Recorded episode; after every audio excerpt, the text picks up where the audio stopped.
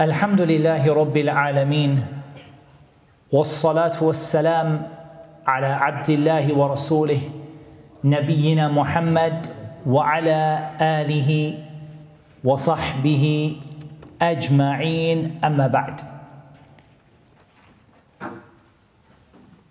So first of all, it really is a blessing and a blessing for which we have to thank Allah Azza wa Jal. that He gathered us here tonight in this masjid from the masajid of Allah subhanahu wa ta'ala. And this reminds me of the statement of the Prophet sallallahu alaihi wasallam in the hadith of Abi Hurairah radiyallahu an that he said قال رسول الله صلى الله عليه وسلم ما اجتمع قوم في بيت من بيوت الله يتلون كتاب الله ويتدارسونه بينهم إلا نزلت عليهم السكينة وغشيتهم الرحمة وحفتهم الملائكة وذكرهم الله في من عنده The hadith is narrated in Sahih Muslim. No people gathered together in a house from the houses of Allah, reciting the book of Allah and studying it together, except the tranquility descended upon them, and that they were encompassed by mercy, and the angels surrounded them, and Allah remembers them with those who are with Him. And that is enough of a virtue for coming to the masjid and attending a small reminder. Remember the things the Prophet ﷺ said. Tranquility comes down upon you. Mercy encompasses you. The angels surround you, and Allah subhanahu wa ta'ala mentions you with a group that is better, any the group of the most lofty angels that are with Him. So, subhanAllah, this is a huge virtue for just coming together in the masjid and reminding each other of some of the ayat of Allah Azza wa Jal and some points of benefit and a gentle reminder. فَإِنَّ الذِّكْرَى تَنْفَعُ الْمُؤْمِنِينَ Because reminders benefit the believers. For those of you who might not know me personally, I'm your brother Abu Abdurrahman Muhammad Tim, humble I'm from Newcastle, which is not that far away, but uh, it's been a while since I toured the different cities and the towns, going from masjid to masjid. So some people, and they might not have seen me for a while, but I have been to this masjid before. It's not my very first time. But wallah, it's very nice to see a lot of familiar faces and some new faces as well. We ask Allah subhanahu wa ta'ala to teach us what benefits us, to benefit us with what He teaches us we ask Allah Azza wa Jal to increase us in knowledge and we ask Allah to give us the ability to act upon it. Our topic for today or tonight is a really, really beautiful topic. And in some ways, it is one of the most important things that anyone can talk about. And that is our purpose in this life. And the first thing that I want to establish or I want to prove to you from the Quran is that this life has a purpose. And the fact that this life has a purpose is proven by the texts of the Quran and the Sunnah, and it's also proven by our inclination, our nature, and our intellect. All of them tell us that this life has a purpose. As for the creation, as for the statement of Allah Azza wa Jal, as for the Quran, Allah subhanahu wa ta'ala said, أَيَحْسَبُ الْإِنسَانُ أَن يُتْرَكَ سُدًى Does man think that he has been left aimless without any purpose? And Allah subhanahu wa ta'ala said, أَفَحَسِبْتُمْ أَنَّمَا خَلَقْنَاكُمْ عَبَثًا وَأَنَّكُمْ إِلَيْنَا لَا تُرْجَعُونَ فَتَعَالَى اللَّهُ الْمَلِكُ الْحَقِّ Al-ayah. Allah said, do you think that you have been created as a joke? Abathan for no reason. Yani Allah just created you because He could. And for no reason, no purpose. Do you think that Allah created you without a purpose, aimlessly, and that you will not be returned to Him? فَتَعَالَ اللَّهُ الْمَلِكُ الْحَقِّ High is Allah and exalted is He, the sovereign, the truth. Because Allah subhanahu wa ta'ala didn't leave us on this earth without a purpose and a wisdom. And nobody knows that purpose and wisdom better than Allah subhanahu wa ta'ala. And we can take this from the statement of Allah Azza wa Jal, أَلَا يَعْلَمُ مَنْ خَلَقَ وَهُوَ اللَّطِيفُ الْخَبِيرُ Isn't it the case that the one who created you knows best? He knows best everything. He knows best why you're here and he knows best what you should be using this life for. وَهُوَ اللَّطِيفُ الْخَبِيرُ And he is al-latif, the one that everything he does has a subtle purpose. Sometimes you can see that purpose and know that purpose as clearly as you can see the sun in the sky. And sometimes that purpose may remain hidden from you or may remain hidden from some people. And that is why, and Allah Azza wa knows best, that Allah Azza wa used His name Al-Latif here. أَلَا يَعْلَمُ مَنْ خَلَقَ Isn't it the case that the one who created knows best?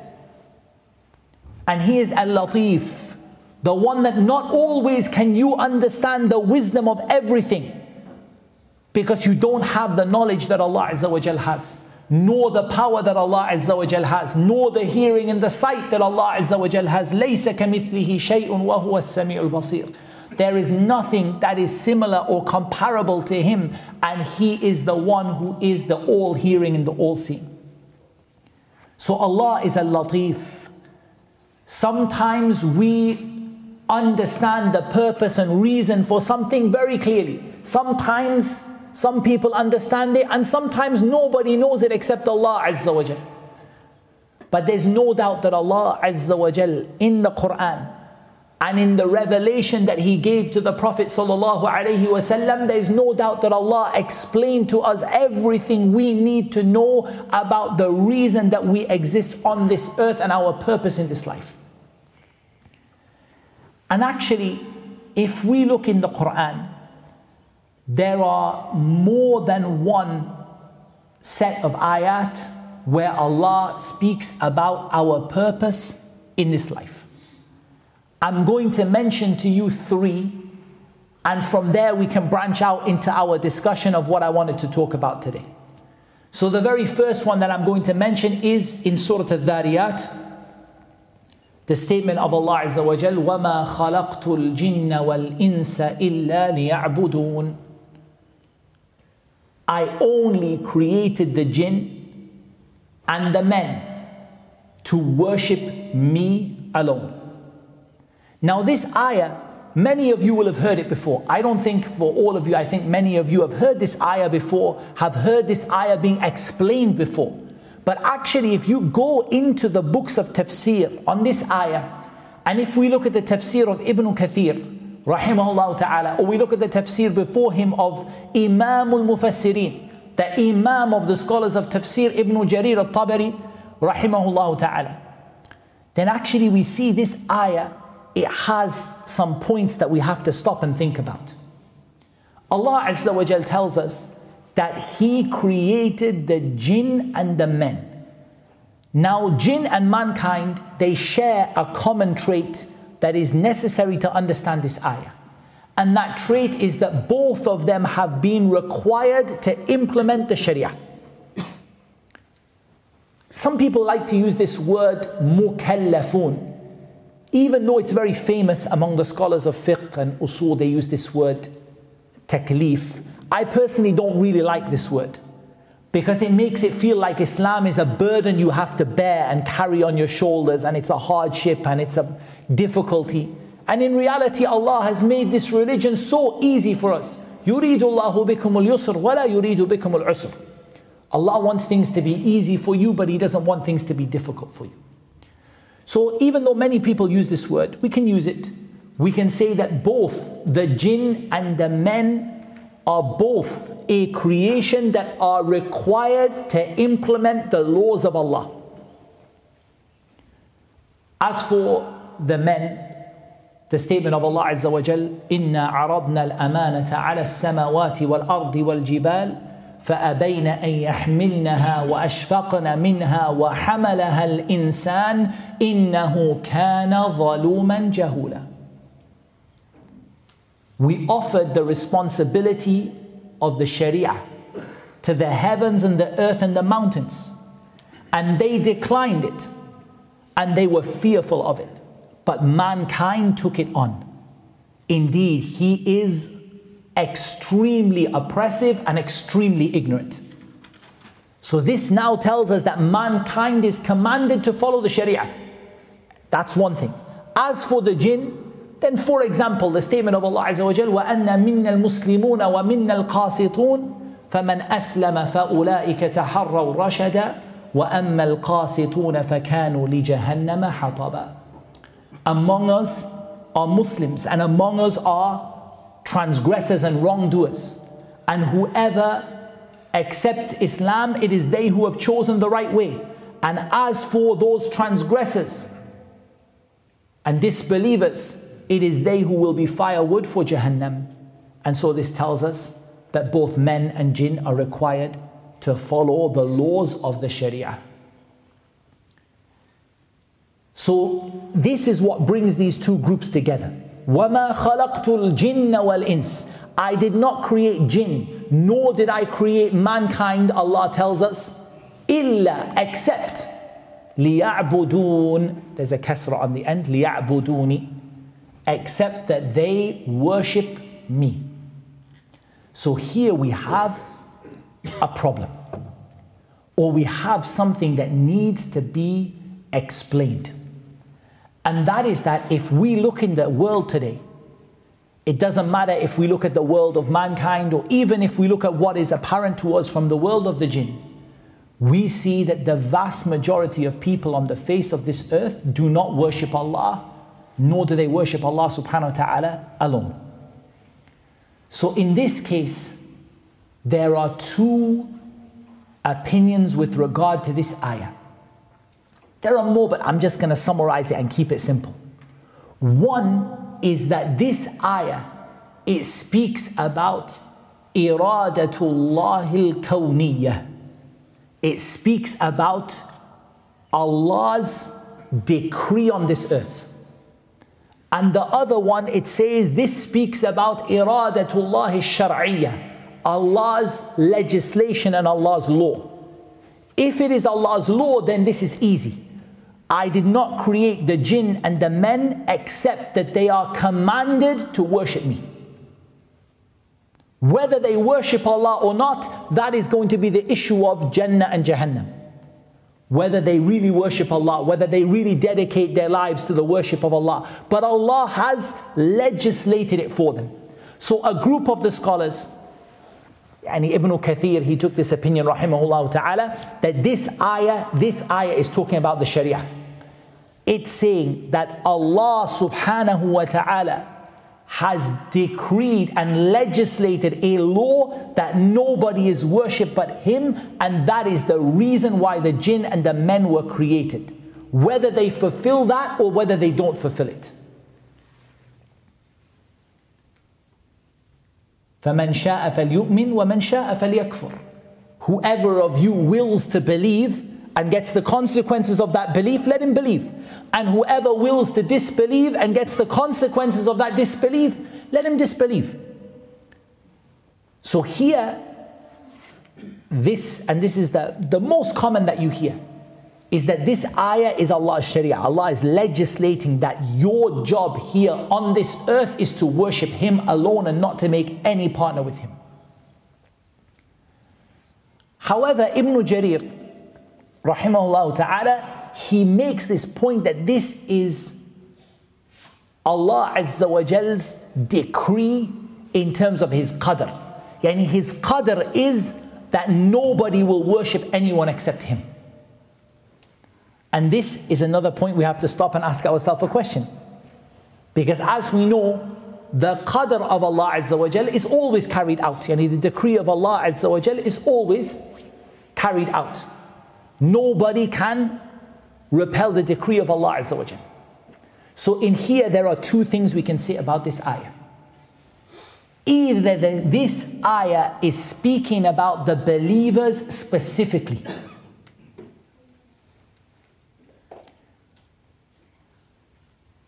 So here the ayah is specifically speaking about the believers. And there is a qira'ah, shadda, there is a qira'ah which is not from the famous qira'at of the Quran, but it's one that is separate from it, yani we don't read it in the salah. The qira'ah of Ibn Mas'ud, that the ayah contains min al mu'mineen. I have created among the believing jinn and the believing men that they will worship me alone. Or we can say here that there are two types of ubudiyya to Allah Azza wa Jal. There are two types of servitude to Allah. There are two types of being a servant of Allah. There is a willing servant of Allah, and there is an unwilling servant of Allah. Right? Everyone is a servant of Allah on the whole face of the earth, willing or unwilling, whether they recognize that or not. So all of them have been required to worship Allah alone, whether they recognize it or whether they don't recognize it. Some of them are willing servants of Allah, and others are unwilling servants in the sense they don't recognize it and they don't admit to it. But the willing servants of Allah, وَعِبَادُ الرَّحْمَنِ الَّذِينَ يَمْشُونَ عَلَى الْأَرْضِ هَوْنًا The servants of the most merciful who walk upon the earth in humility. They are those who chose to worship Allah subhanahu wa ta'ala and to fulfill their purpose. In any case, all of this tafsir helps us immensely in understanding our purpose. Allah subhanahu wa ta'ala has commanded us in His Sharia, He has commanded us that we worship no one but Him. إياك نعبد وإياك نستعين. You alone we worship and you alone we ask for help. Allah subhanahu wa ta'ala created us to worship Him alone. That is our command. And Allah subhanahu wa ta'ala established the worship of Him upon the whole of creation. Some of them willingly choose to embrace that purpose, and others turn away from that purpose. It is a universal purpose. Some of them willingly choose it, and others among them turn away from it. Whoever willingly chooses it and embraces it and dedicates their life to it, they are the believers that Allah subhanahu wa ta'ala has promised them paradise. And whoever turns away from this purpose completely and rejects it, that pe- those are the people of the hellfire to be in it forever. And as for those people in terms of the level in the sight of Allah, the closer a person is to implementing this purpose in every part of their life, the higher their rank will be in the sight of Allah subhanahu wa ta'ala. The worship of Allah Azza wa Jal alone. And this is what the Prophets alayhim what they came with. That's what the Prophets came with. That's why when you hear Allah subhanahu wa ta'ala tell you about the Prophets in the Quran, Many times the same statement comes. I'budullah. Malakum min ilahin ghayruh. Worship Allah. You don't have any God that deserves to be worshipped except Him. Worship Allah. You don't have any God that deserves to be worshipped except Him. And so in reality, Islam came with what? Ashhadu an la ilaha illallah وَأَشْهَدُ أَنَّ مُحَمَّدًا رَسُولُ اللَّهِ it came with worshipping Allah alone, which is the meaning of La ilaha illallah, La ma'buda bihaqqin illallah, nothing truly deserves worship except Allah, and it came with obedience to the Messenger sallallahu alaihi wasallam. What we call a tawheed wal ittiba' worshipping Allah alone and following the Messenger. أن اعبدوا الله وأطيعون Worship your Lord and obey me. This is what the prophets came with. Every single prophet, from the first of them to the last of them, every messenger that came, from the first messenger, Nuh alayhi salam until the last one, Muhammad sallallahu alayhi wasallam, they came with the same message. Ani'budullaha wa ati'u. Worship Allah and obey the Prophet. That's the message for which you were created. And obedience to the Prophet is the means to worship Allah. Because there is no way to worship Allah except with the way that you were shown from the Prophets and the Messengers. And in the hadith of Bukhari and Muslim, from the hadith of our mother Aisha radiallahu anha, and the wording in Sahih Muslim, man amila amalan laysa alayhi amruna fahuwa rad. Whoever does an action that's not in accordance with what we have brought, it will be rejected. So the only way for you to fulfill this purpose in your life is to fulfill it through following the messenger. قل إن كنتم تحبون الله فاتبعوني يحببكم الله ويغفر لكم ذنوبكم Say, if you really love Allah, then follow me and Allah will love you. The only way to achieve the love of Allah, the only way to achieve proper servitude to Allah, to achieve the status of al-ubudiyyah, of a servant, a willing servant of Allah, is by following the Messenger.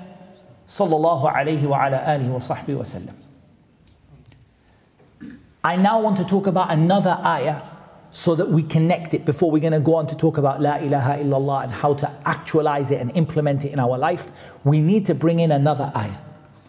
And this ayah we need to bring in is the ayah at the end of Surah Al-Talaq. In the statement of Allah Azza wa Jal, Allahu alladhi khalaqa sab'a samawat wa min al-ardi mithlahun يتنزل الأمر بينهن لتعلموا أن الله على كل شيء قدير وأن الله قد أحاط بكل شيء علما This is another ayah that talks about the fundamental purpose of a human being. Allah says, It is Allah who created the seven heavens, and from the earth the likes of them. His command descends between them. All of this, لِتَعْلَمُوا All of this is so that you may know that Allah is able to do all things and that Allah has encompassed everything with His knowledge. So here Allah tells us the heavens and the earth and everything that happens in them were created for you to know Allah subhanahu wa ta'ala. لِتَعْلَمُوا أَنَّ اللَّهَ عَلَى كُلِّ شَيْءٍ قَدِيرٌ وأن الله قد أحاط بكل شيء علما Allah created the heavens and the earth for you to know Him. Everything that happens in this universe is for you to know Allah subhanahu wa ta'ala. Now, the first question a person may have is How do I come to know Allah? And the answer is exactly the same. You can only know Allah through what? through what Allah said about Himself and through what the Messenger وسلم, said about Him. You can't know Allah through your mind, your intellect, your feelings, your dreams. You can only know Allah through قال الله وقال الرسول صلى الله عليه وسلم. Allah said and His Messenger said sallallahu alaihi wasallam. That's the only way you can know Allah. Because we say about Allah what Allah said about Himself and what the Messenger sallallahu alaihi wasallam said about him. And we negate about Allah what he negated about himself and what the Messenger sallallahu alaihi wasallam negated about him. So Allah Himself said, لَيْسَ كَمِثْلِهِ شَيْءٌ وَهُوَ السَّمِيعُ الْبَصِيرُ There is nothing that is comparable to Him. There's nothing similar to Him. And He is the one that is the all-hearing and the all-seeing. So His hearing is not like our hearing and his sight is not like our sight, and his knowledge is not like our knowledge, subhanahu wa ta'ala. وَلَمْ يَكُنْ لَهُ كُفُوًا أَحَدٌ There is nothing that is equal or comparable to him, subhanahu wa ta'ala. So the only way you can know Allah is what Allah said about himself and what the Messenger sallallahu alaihi wasallam said about him. And from the greatest of the ayat in which Allah Azza wa Jal describes himself is Ayatul Kursi. How many ayah, how many names of Allah, how many attributes of Allah are found within this ayah? How many times does Allah tell us who He is and who He isn't? in this ayah. So reflect upon it and realize that this is the greatest ayah in the Quran. The Prophet ﷺ described it like that to Ubay ibn Ka'b radiallahu anhu that the greatest ayah in the book of Allah is Ayatul Kursi. And Ayatul Kursi, all of it is all about Allah's names and Allah's attributes. Who Allah is and who Allah isn't. Allahu la ilaha illa huwa al-hayyul qayyum. It is Allah. There is no God that deserves to be worshipped except Him, Al-Hayy, the ever-living Al-Qayyum, the sustainer of all that exists. لا تأخذه سنة ولا نوم. He is not affected by slumber or sleep. له ما في السماوات وما في الأرض. Everything in the heavens and the earth belongs to Him. من ذا الذي يشفع عنده إلا بإذنه Who is it that can intercede with him except with his permission? يعلم ما بين أيديهم وما خلفهم He knows whatever is before them in space and time and whatever is behind them in space and time ولا يحيطون بشيء من علمه إلا بما شاء and nobody can encompass even the smallest amount of his knowledge except for whom He wills.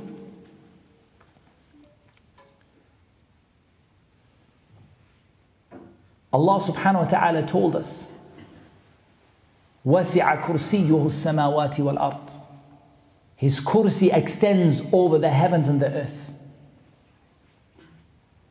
Allah subhanahu wa ta'ala told us, وَلَا يَؤُودُهُ حِفْظُهُمَا It is not hard for Allah subhanahu wa ta'ala to preserve and protect the heavens and the earth and whatever is in them. And Allah told us, وَهُوَ الْعَلِيُّ الْعَظِيمُ That He is the most high, the highness of Himself in Himself. He is the most high. In His status, He is the most high. And in His subjugation of creation, He is the most high and He is the most great.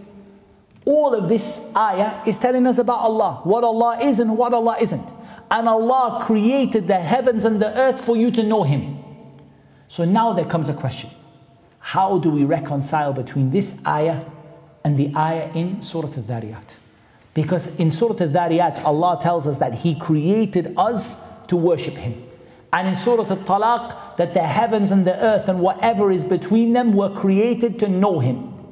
In reality, both of these two things come back to At-Tawheed. And that is why the scholars, they say Tawheed is of two types. For this purpose, some say three and it doesn't matter. But here I'm just going to mention it as two to make it easy for you. توحيد المعرفة والإثبات وتوحيد القصد والطلب. The tawheed of knowing Allah and affirming who Allah is. And the tawheed of your intentions and actions. What is the tawheed of knowing Allah? It is that you know Allah in His Lordship and His names and His attributes, and you affirm that no one deserves any of that except Him. And that is the Tawheed which is mentioned in Surah Al Talaq. And as for the Tawheed, which is the Tawheed of action, it is the Tawheed of worshipping Him alone, that you don't worship anyone but Him.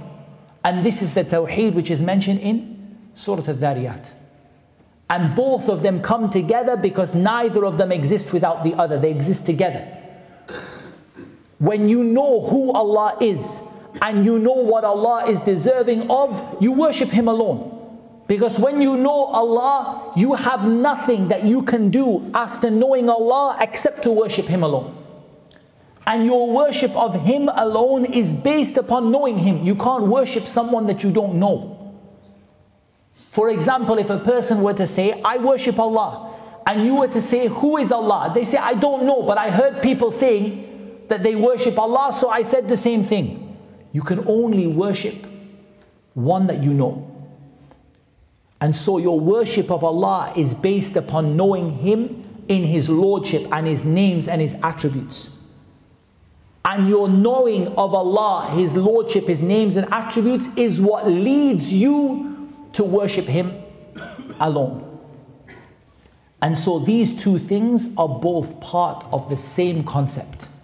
So if a person was to say, We were created for At Tawheed, we were created for the oneness of Allah Azza wa Jal alone, both in knowing and affirming and in acting and worshipping, then this gathers together both of these two ayat and it gives us the purpose in our life.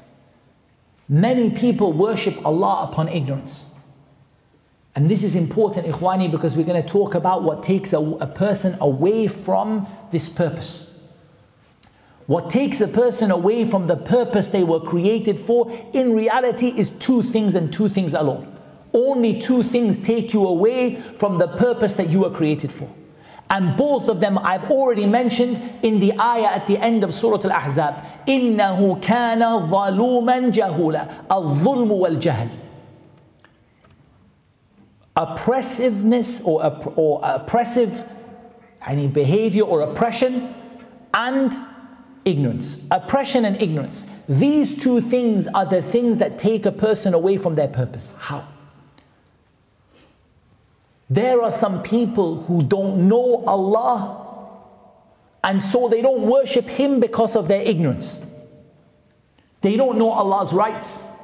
They don't know Allah's greatness. They don't know Allah's names and attributes. And so they don't worship Him because of their ignorance. Another people know Allah and they know His names and attributes and actions and they know what Allah is deserving of, but they don't worship Him because of their oppression. These are the two groups that Allah mentioned in Surah Al Fatiha after commanding you to worship Him alone. إِيَّاكَ نَعْبُدُ وَإِيَّاكَ نَسْتَعِينَ You alone we worship and you alone we ask for help. اِهْدِنَا الصِّرَاطَ الْمُسْتَقِيمِ Guide us to the straight path. صِرَاطَ الَّذِينَ أَنْعَمْتَ عَلَيْهِمْ The path of those that you bestowed your blessings upon. مِنَ وَالصِّدِّيقِينَ وَالشُّهَدَاءِ وَالصَّالِحِينَ The path of the prophets and the path of the righteous. The path of those who were the most truthful in their iman and the path of the, of the martyrs. غير المغضوب عليهم ولا الضالين But don't put us on the path of those that you are angry with. Why is Allah angry with them? Because they know Allah's right to be worshipped. They know Allah's names and His attributes. They know what Allah has commanded them, but they don't implement what they know. And who are ad The people who don't know in the first place. They don't know what Allah's rights are. They don't know who Allah is. They don't know Allah's names and attributes and actions. They don't know what Allah is deserving of. So they don't worship Him because they are ignorant. So if we have knowledge of who Allah is, and we know Allah by His names and His attributes and His actions, we know Allah by what He said about Himself and what the Prophet ﷺ said about him, if we know Allah by this and then we act upon it, by singling out Allah alone for worship and leaving everything that is worship besides Him, then this is the Sirat al Mustaqim that Allah described in Surah Al Fatiha with His statement, إِيَّاكَ نَعْبُدُ وَإِيَّاكَ نَسْتَعِينُ You alone we worship and you alone we ask for help. اِهْدِنَا الصِّرَاطَ الْمُسْتَقِيمَ Guide us to the straight path. I want to talk to you about one more ayah. the statement of Allah Azza wa Jal in Surah Al-Mulk. Ikhwani, we could ask about the mobile phones because now a few times people's phone went off. Just the brothers who are sitting, if you can just make sure your phone's on silent. وجزاكم الله خيرا. الذي خلق الموت والحياة ليبلوكم أيكم أحسن عملا. the one who created death and life to test which of you are best in deeds. So this appears to be a third purpose. And now this purpose is to be tested. So once again, the ayat of Allah don't contradict each other. These ayat, they have to fit together like a jigsaw puzzle. Each one of them tells us a different piece of the picture. So now Allah says that He created death and life to test which of you are best in deeds. In other words, to test your tawheed, to test whether you will learn who Allah is and come to know Him, and to test whether you will worship Him based upon that. Because all of the other tests in this life are in reality far'iyah They are subsidiary, they're not the main purpose, they're not the reason that you enter Jannah or Jahannam in of themselves. The reason that you enter Jannah or Jahannam in of itself, the primary reason is very simple. It is whether you worship Allah alone or whether you make a partner with Him. إنه من يشرك بالله فقد حرم الله عليه الجنة ومأواه النار وما للظالمين من أنصار Whoever makes a partner with Allah, Allah made Jannah haram for them and their place will be the hellfire and they will have no helper for the oppressive people. And Allah Azza wa Jalla said, إِنَّ اللَّهَ لَا يَغْفِرُ أَن يُشْرَكَ بِهِ وَيَغْفِرُ مَا دُونَ ذَلِكَ لِمَن يَشَاءُ Allah does not forgive that you make a partner with Him, but He forgives anything less than that for whoever He wills. So the greatest test in this life is a test of whether you will worship Allah Azza wa Jal alone and with no partner, following the way of the prophets and the messengers alayhi salatu wassalam. Because the person who does this, their end place will be Jannah no matter what. Whatever sins they do, whatever punishments they receive, but the person who dies upon Tawheed, that person will not remain in the hellfire forever, regardless of what they have done. If they remained a Muslim, worshipping Allah alone and not making any partner with Him, then this is the greatest, and in fact, it is the only means for a person to enter Jannah. Everything else after that, it comes afterwards. Even the prayers, even the zakah, even the fasting and the hajj, all of them come after the first pillar of Islam. Ashhadu an la ilaha illallah ashhadu anna Muhammad Rasulullah. The testimony I bear witness there is no God worthy of worship except Allah. And I bear witness that Muhammad sallallahu alayhi wasallam is the messenger of Allah. And that's why the scholars, when they come to explain these pillars, they say these pillars are not equal. Rather, every one of the four remaining pillars stands upon the first. So imagine the first one to be one large pillar, all of the other four stand on top of it. Because there is no salah and no zakah and there is no fasting, nor is there any hajj accepted from a person until they bring La ilaha illallah Muhammadur Rasulullah sallallahu alayhi wasallam. So this is our purpose.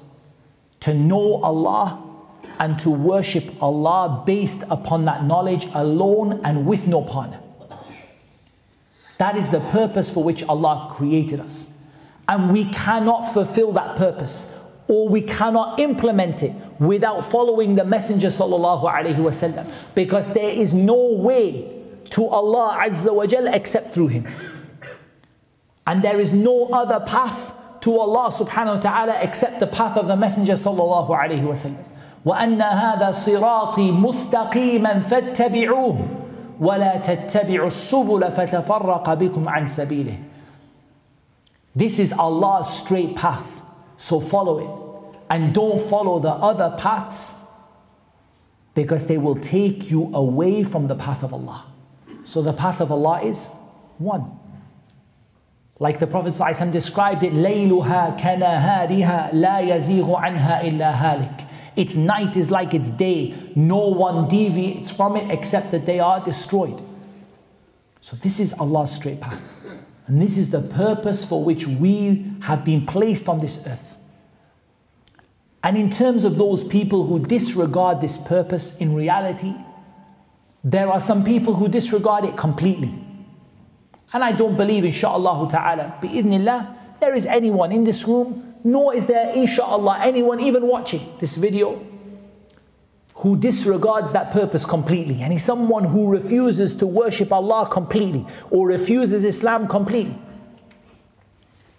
But the issue here, my brothers, is not just about that. It's about how much we are true to that purpose. Because many of us, we accept it as a general concept. Yes, I agree. I am here to worship Allah alone and not to make any partner with Him. I agree. But there are many, many things that get in the way of that purpose. in terms of, and I'm talking about a Muslim here, I'm talking about a Muslim who their purpose is, it is taken away or that it is reduced because of something or some things in their life.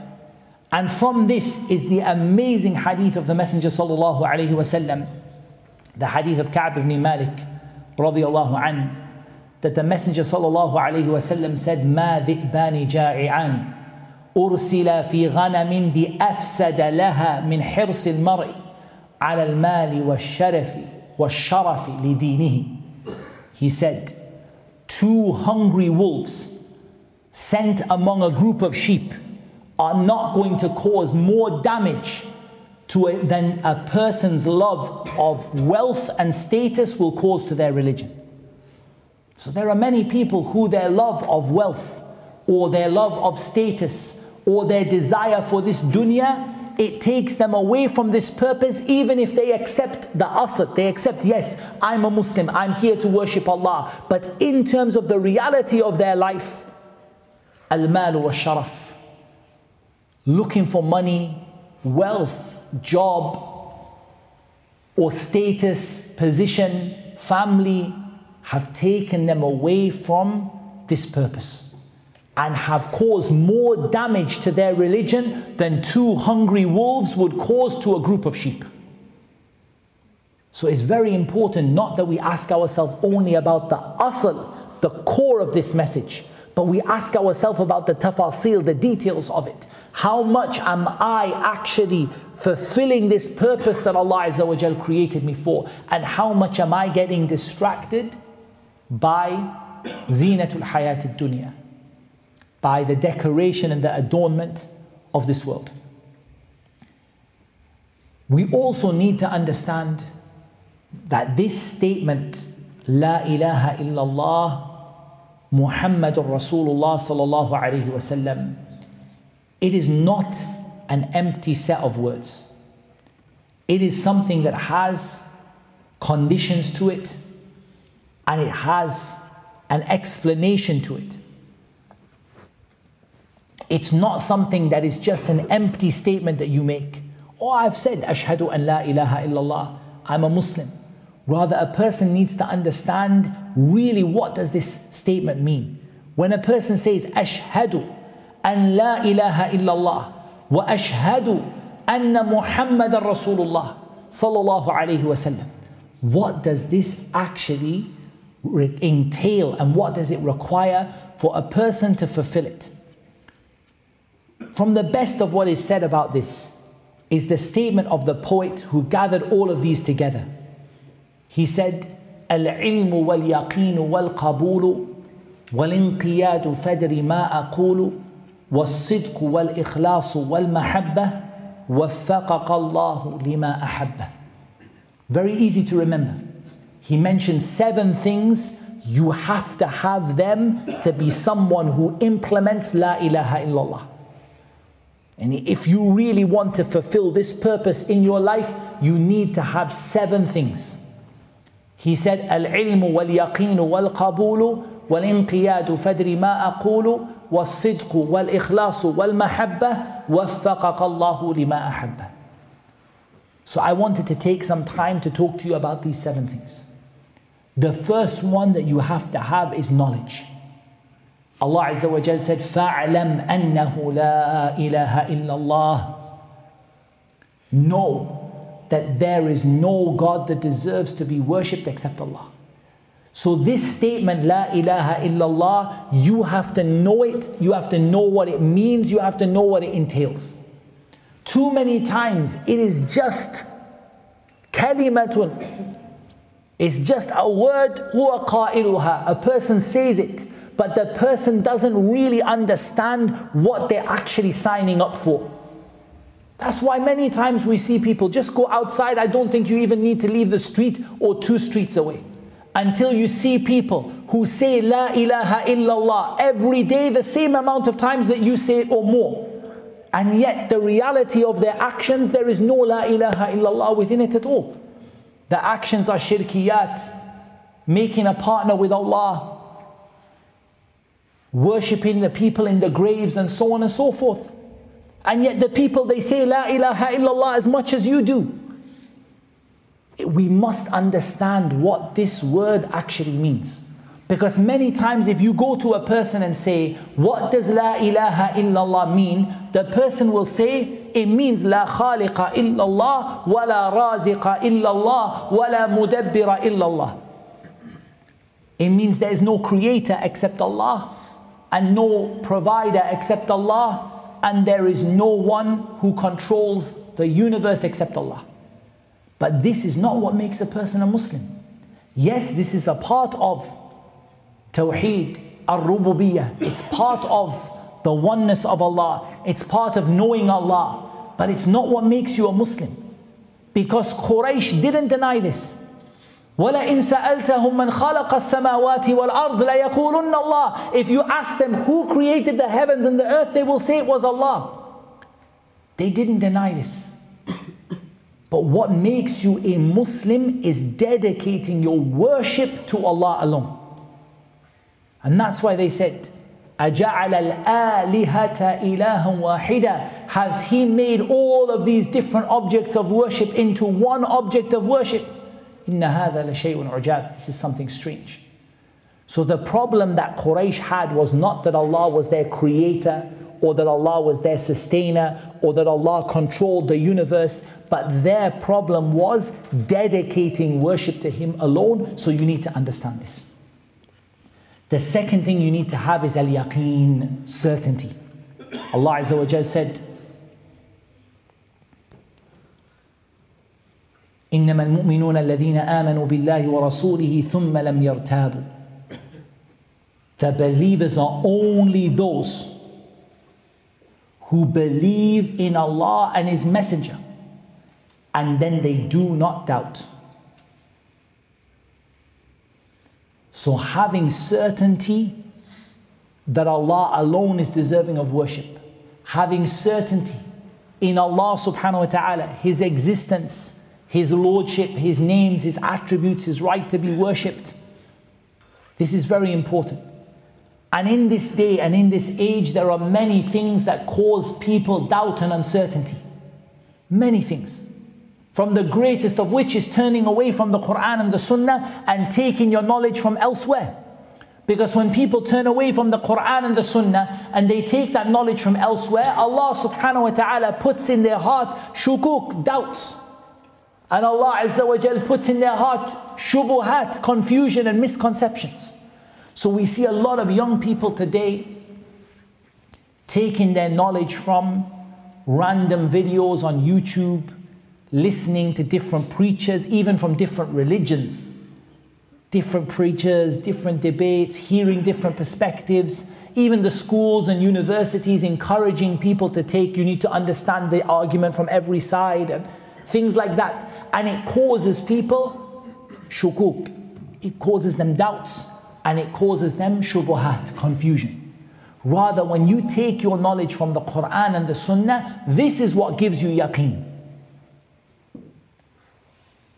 Because if this Quran was from other than Allah, لَوَجَدُوا فِيهِ اخْتِلَافًا كَثِيرًا They would have found in it a lot of ikhtilaf. So the nature is that everything that comes from other than Allah is full of ikhtilafat, shak, is from doubts, confusion, shubuhat, misconceptions, because it doesn't come from Allah subhanahu wa ta'ala.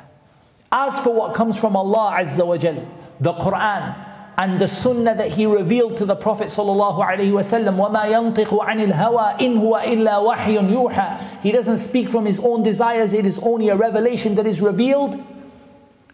So this it has no doubt in it. ذَلِكَ الْكِتَابُ لَا رَيْبَ فِيهِ هُدًى لِلْمُتَّقِينَ This is the book that has no doubt in it. It is a guidance for the people of taqwa.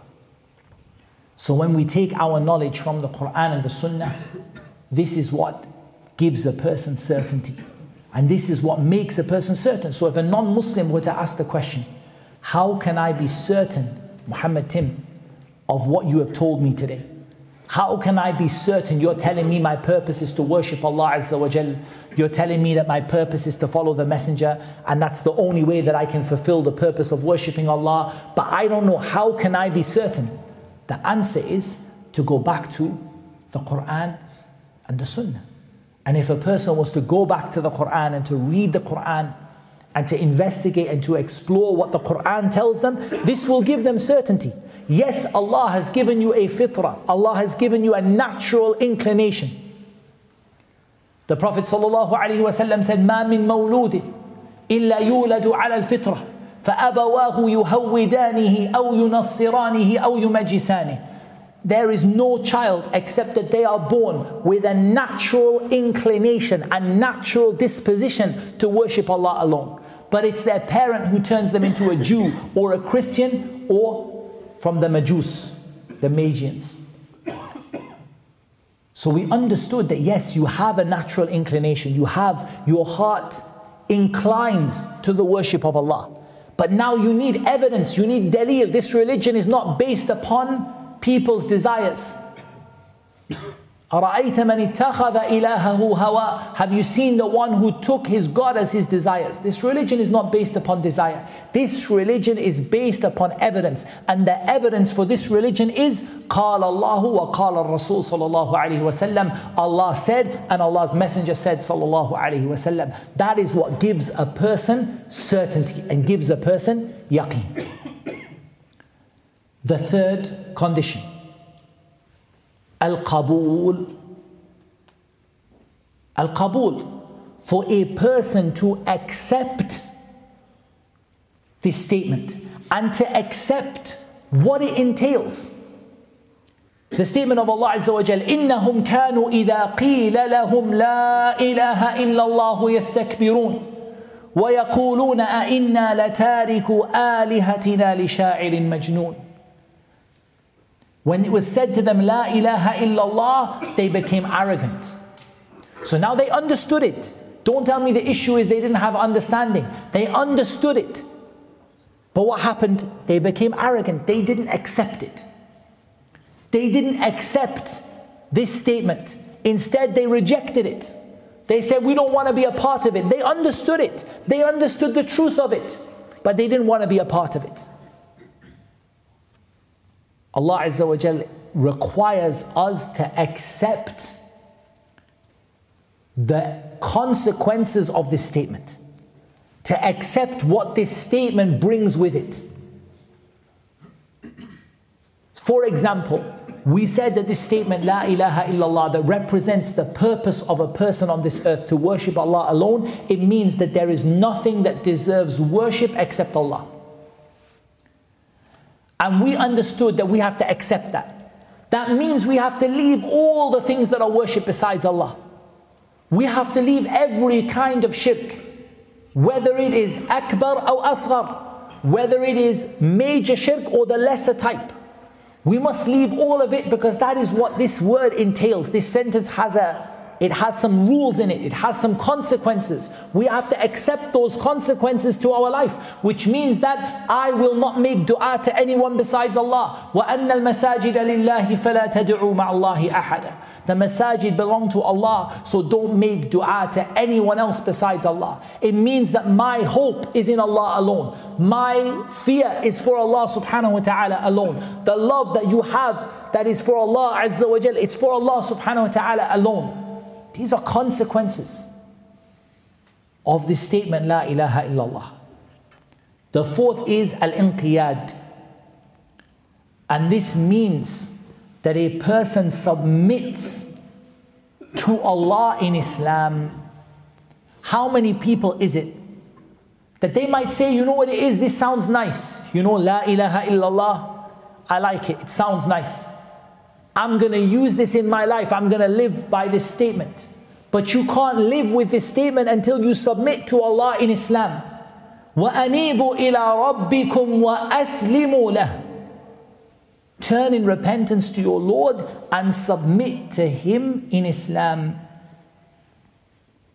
And the statement of Allah Azza wa Jal, وَمَن يُسْلِمْ وَجَهَهُ إِلَى اللَّهِ وَهُوَ مُحْسِنٌ فَقَدْ اسْتَمْسَكَ بِالْعُرْوَةِ الْوُثْقَى Whoever submits their face to Allah while doing good, It is they who have grasped al-urwat al-wuthqa. What is al-urwat al-wuthqa? La ilaha illallah. So Allah describes that the person who got hold of La ilaha illallah is the one who submits to Allah in Islam. Inna dina indallahi islam The only religion in the sight of Allah is Islam. As for the word Islam, and this is very important, the word Islam, it means submission. Many people said it means peace, but it doesn't mean peace. It means submission. Like the statement of Allah Azza wa Jal, وَمَا كَانَ لِمُؤْمِنٍ ولا مؤمنة إذا قضى الله ورسوله أمرا أن يكون لهم الخيرة من أمرهم It is not for a believing man or a believing woman if Allah and His Messenger decide a matter that they should have any choice at all. Too many times we want choice. But I don't think, I don't think this is good. I don't believe in this part. I don't think this is fair. I don't think this is just. I think this is too much for the olden times.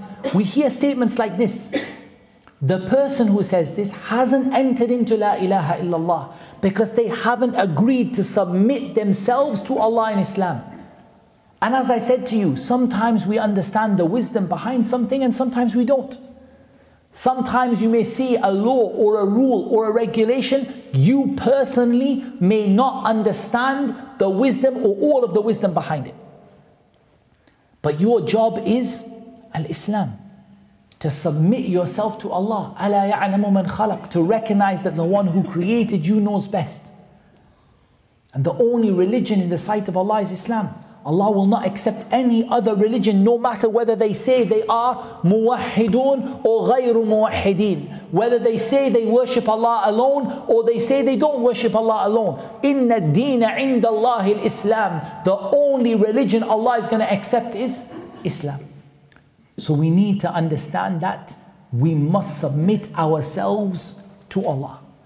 And we must make our desires in line with what Allah legislated. And we must be a people that when Allah commands us to do something, we do our best to do it. Even though all of us fall short. And when we fall short, we return to Allah in repentance. But there's a point here I wanted to highlight, and I feel it's very important and relevant. I was talking to a young person yesterday, or maybe the day before, I think yesterday. And we were talking about some of the pressures in school. And the person was talking about the pressures that young kids are under today to accept certain ideologies, the alphabet soup, LGBTQA, B, D, C, F, whatever other letters they added on by now. All of these letters. There's something I want to highlight here that is khatir jiddan. It's very, very scary. It's very, very scary. And that is a person may commit a sin knowing that sin is wrong and Allah may forgive them completely. But a person who challenges the religion with regard to what is right and wrong. So the person says, I don't think that there's anything wrong with it. That person is kafirun murtad, a disbeliever and an apostate, even if they don't do the sin themselves. So istihlal, declaring haram to be permissible, is worse than doing haram. And this is what I'm scared for the kids. I'm not scared about our kids becoming one of these alphabets letters. But what I'm scared of is that the school push this into their head so much that they start to believe there's nothing wrong with it. And that is worse in the sight of Allah than doing it in the first place. Wallahi, a person could be one of these people and recognize that it's wrong, and that person could be someone that Allah forgives. But the person who says there's nothing wrong with what Allah made haram is kafir, disbeliever, even if they never do that sin in their whole life. So let's imagine two people. One person drinks alcohol every day and they say, I believe this is haram. Perhaps Allah will forgive them and not punish them in anything. And perhaps Allah will punish them and then enter them into Jannah. Another person never drank alcohol in their life, not once. But they say, I don't see anything wrong with it. They are in Jahannam khalidina fiha. They will never come out of it. Because they declared halal what Allah Azza wa Jal declared to be haram. Even if they never did it. So be careful about this when it comes to the issue of inqiyad, submitting to Allah. That is not about what you do, but also about what you believe to be right and wrong. The fifth condition is as-sidq, truthfulness. That a person must be truthful about what they say. And the reality of a sidq, you might ask this word siddiq. Have you ever thought about this word siddiq? We say for Abu Bakr, right? Abu Bakr as-Siddiq radiallahu anhu. What does the word Siddiq really mean? It means that your inner self matches your outer self. That's the reality of it. It means that your inner self matches your outer self. And so in reality, nifaq or hypocrisy is a part of lying because it's something where a person's inner self and outer self don't match. So the more a person's inner self and outer self match, the more truthful they become. And the Prophet ﷺ told us that a person will not cease to be truthful. And keep on trying to be truthful. حَتَّى يُكْتَبَ عِنْدَ اللَّهِ صِدِّيقًا Until Allah Azza wa will write this person as a siddiq. Because they love the truth and they try for the truth and they try never ever to lie and they try to keep their inner self and outer self the same. And so Allah writes them as a siddiq and a person will not cease to lie and continue to lie until this person will be written in the sight of Allah as a kadhab, as an extreme liar. So it's very important that our inner self matches our outer self. And the statement of Allah Azza wa Jal, وَمِنَ النَّاسِ مَنْ يَقُولُ آمَنَّا بِاللَّهِ وَبِالْيَوْمِ الْآخِرِ وَمَا هُمْ بِمُؤْمِنِينَ There are some people who say we believe in Allah and the last day, but they are not believers. The sixth condition is al-ikhlas, sincerity. And that is that a person intends by all of this nothing other than the face of Allah subhanahu wa ta'ala. As Allah Azza wa Jal said, وَمَا أُمِرُوا إِلَّا لِيَعْبُدُوا اللَّهَ مُخْلِصِينَ لَهُ الدِّينَ حُنَفَاءَ They were not commanded except that they worship Allah, making the religion sincerely for Him alone as monotheists. So we were commanded to be sincere. And there are many things that take away from a person's sincerity. If we talk about people entering into Islam for the first time, some people enter into Islam because of marriage, because of their personal circumstances, maybe for some of them because of zakah or because of various other reasons why people might enter into Islam. What do you say to those people? Do we say to them they have to leave Islam and come back again? No. We say make your religion sincere. Change your intention. Make it for Allah Azza wa Jal alone and with no partner. But there are many ways that even people who are established in Islam can lose their ikhlas. Because your issue of your niyyah is very hard. That's why Sufyan al-Thawri rahimahullah ta'ala he said ما عالجت شيئا أشد علي من نيتي لأنها تتقلب علي I never wrestled with anything harder than my intention because it turns on me. One minute you're doing something for Allah, and the next minute it goes away. So you must wrestle with your intention. And you must keep on fighting and keep on looking at yourself and asking yourself why you're doing what you're doing.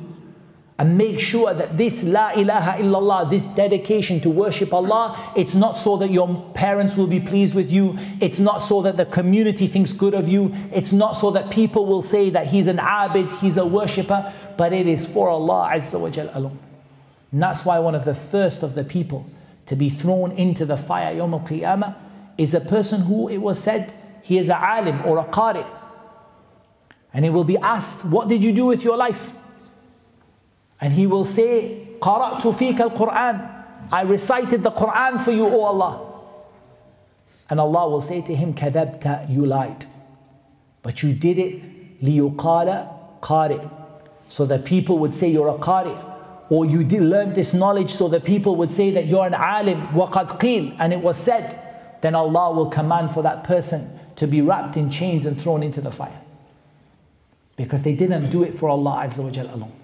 So you must ask Allah always for sincerity and you must be so careful to keep everything that you do in this purpose in your life sincerely for Allah Azza wa Jal alone. And the best way to do this, Wallahu A'lam, in my view, is to do as much as you can in private. Now, there are some things you can't do in private, like you can't pray the jama'ah in private. You have to come to the masjid and pray with the jama'ah. But whatever deeds you can conceal and whatever you can do in private, and however much you can try to raise your standards in private, like you would wish to raise them in public, the closer you will be towards ikhlas and sincerity. The seventh and final condition of La ilaha illallah is al mahabbah.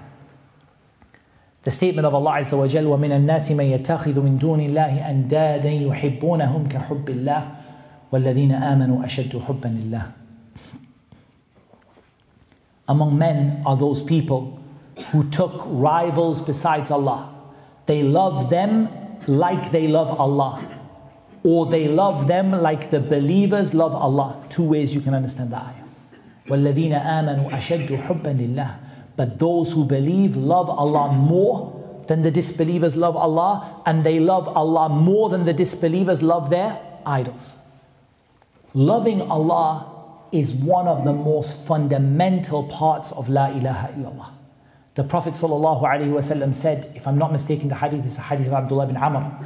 He said, إِنَّ أَوْثَقَ عُرَى الْإِيمَانِ أَن تُحِبَّ فِي اللَّهِ وَتُبْغِضَ فِي اللَّهِ the strongest of the handholds of Iman is that you love for Allah and hate for Allah.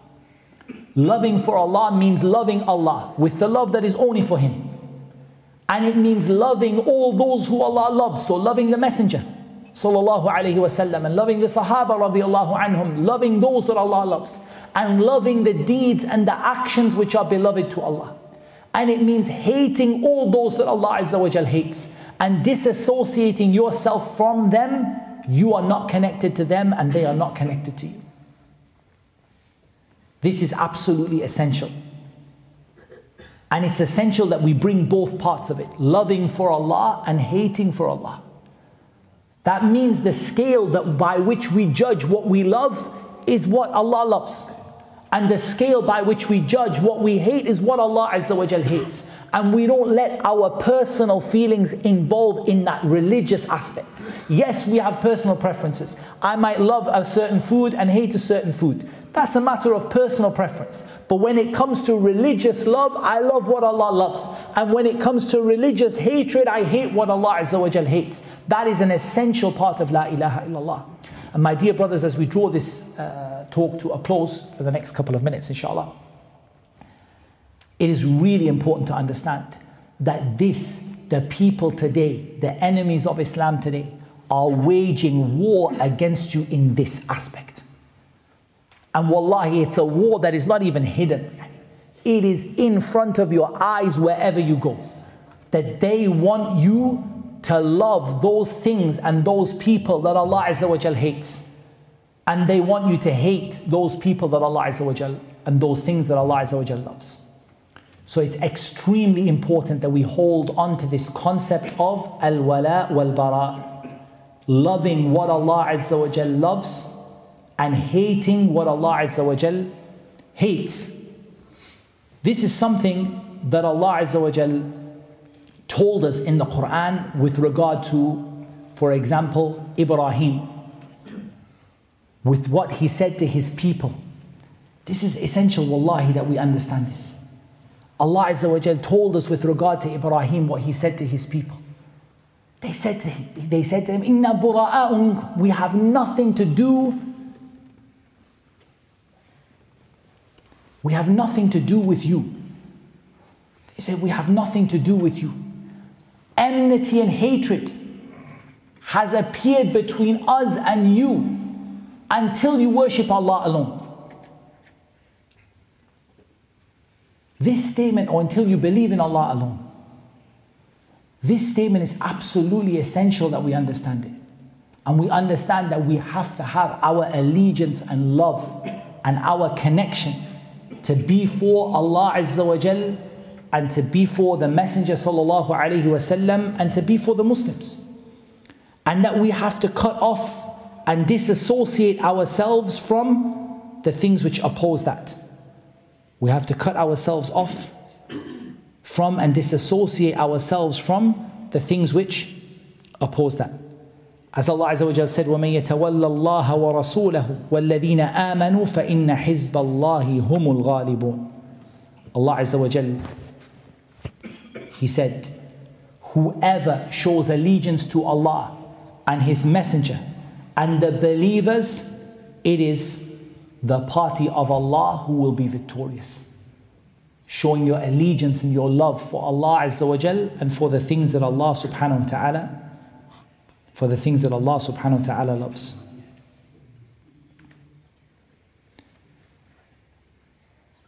I want to just briefly touch upon the conditions of Muhammad Rasulullah for the next one minute, inshallah ta'ala.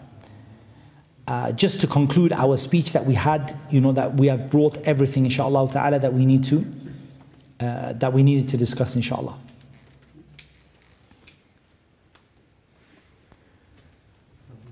So the conditions of Muhammad Rasulullah sallallahu alaihi wasallam, we said this is the only way to achieve your purpose is by following the Messenger sallallahu alaihi wasallam is three conditions. طاعته فيما أمر وتصديقه فيما أخبر وأن لا يعبد الله إلا بما شرع that you obey Allah in what He commanded you to do, you obey the Messenger وسلم, in what He commanded you to do, you believe in what He told you about, and you only worship Allah the way that He showed you. You believe in what He told you about. So He told you about Jannah, He told you about Jahannam, He told you about the future, He told you about the, what happens after death, He told you about the angels. You believe in what He told you about. And you obey Him in what He commanded you to do. Because obedience to the Messenger sallallahu alaihi wasallam يطيع الرسول فقد أطاع الله Whoever obeys the messenger has certainly obeyed Allah. And you only worship Allah the way that He showed you. You only worship Allah Azza wa Jal the way that He showed you.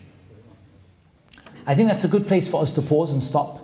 We're not stopped for tonight because we do have a Q&A session inshallah ta'ala.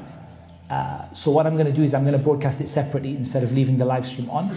So we'll stop the live stream at this point, inshallah. And what we will do is the Q&A session will be uh, after Salat al-Isha, which is what time? 9.15. Okay, so after that, so maybe 9.30 or something like that, we will start the Q&A session. That's what Allah made easy for me to mention, and Allah knows best. والصلاة والسلام على نبينا محمد وعلى آله وصحبه أجمعين